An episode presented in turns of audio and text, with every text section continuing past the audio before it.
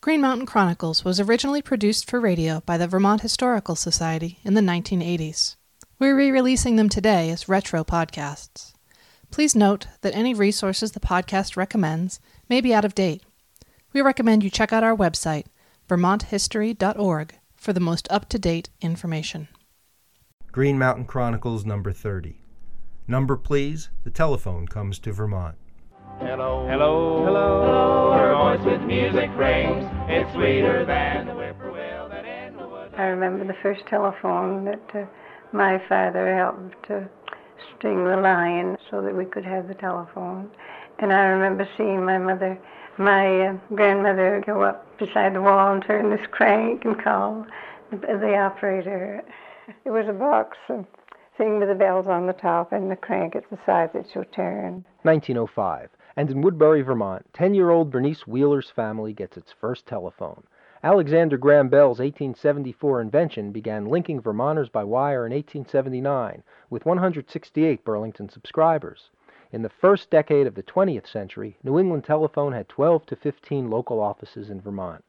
Much of Vermont's early phone service, however, came from small, locally organized, independent phone companies. Vermont at that time was quite a farming state, and they had heard about these telephones, so they would cut a few poles or string the wire on trees and Paul Tyler of Barre of worked as a linesman and in other capacities for New England Telephone for 39 years. They made their own system. There really wasn't much of a switchboard. All it was was almost like a continuous line with switches where they would throw the switch to connect on to the other people, which may not have been more than uh, 50, 50 people that had telephones. Every day at 12:30, you'd hear this one long ring and one short ring. George Sibley's family also had an early telephone at its East Montpelier farm.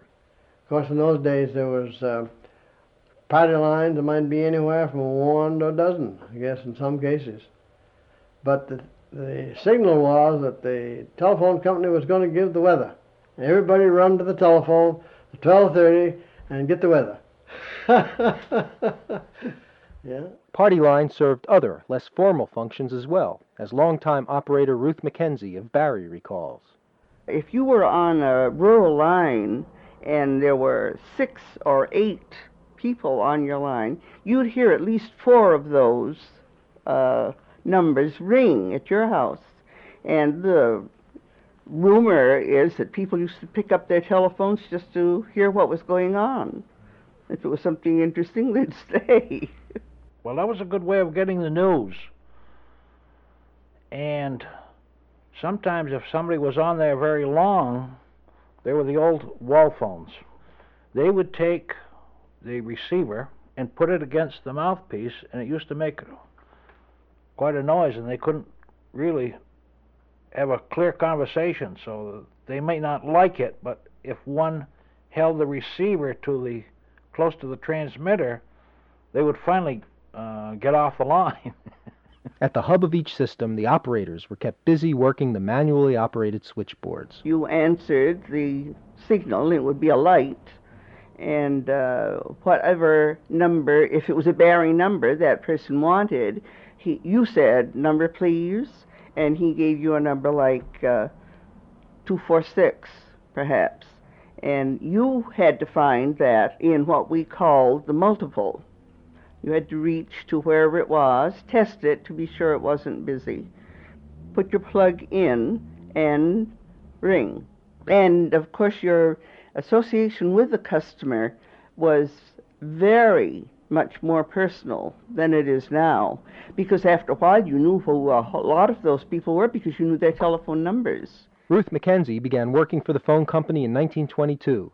Later, she began training people in the use of the new dial phones, which were replacing the manually cranked boxes. We went around to schools, Rotary clubs, women's clubs, uh, anywhere that they wanted us to uh, play records on a uh, recording machine with dial tone and busy signal so they would know what it was going to sound like when they dialed.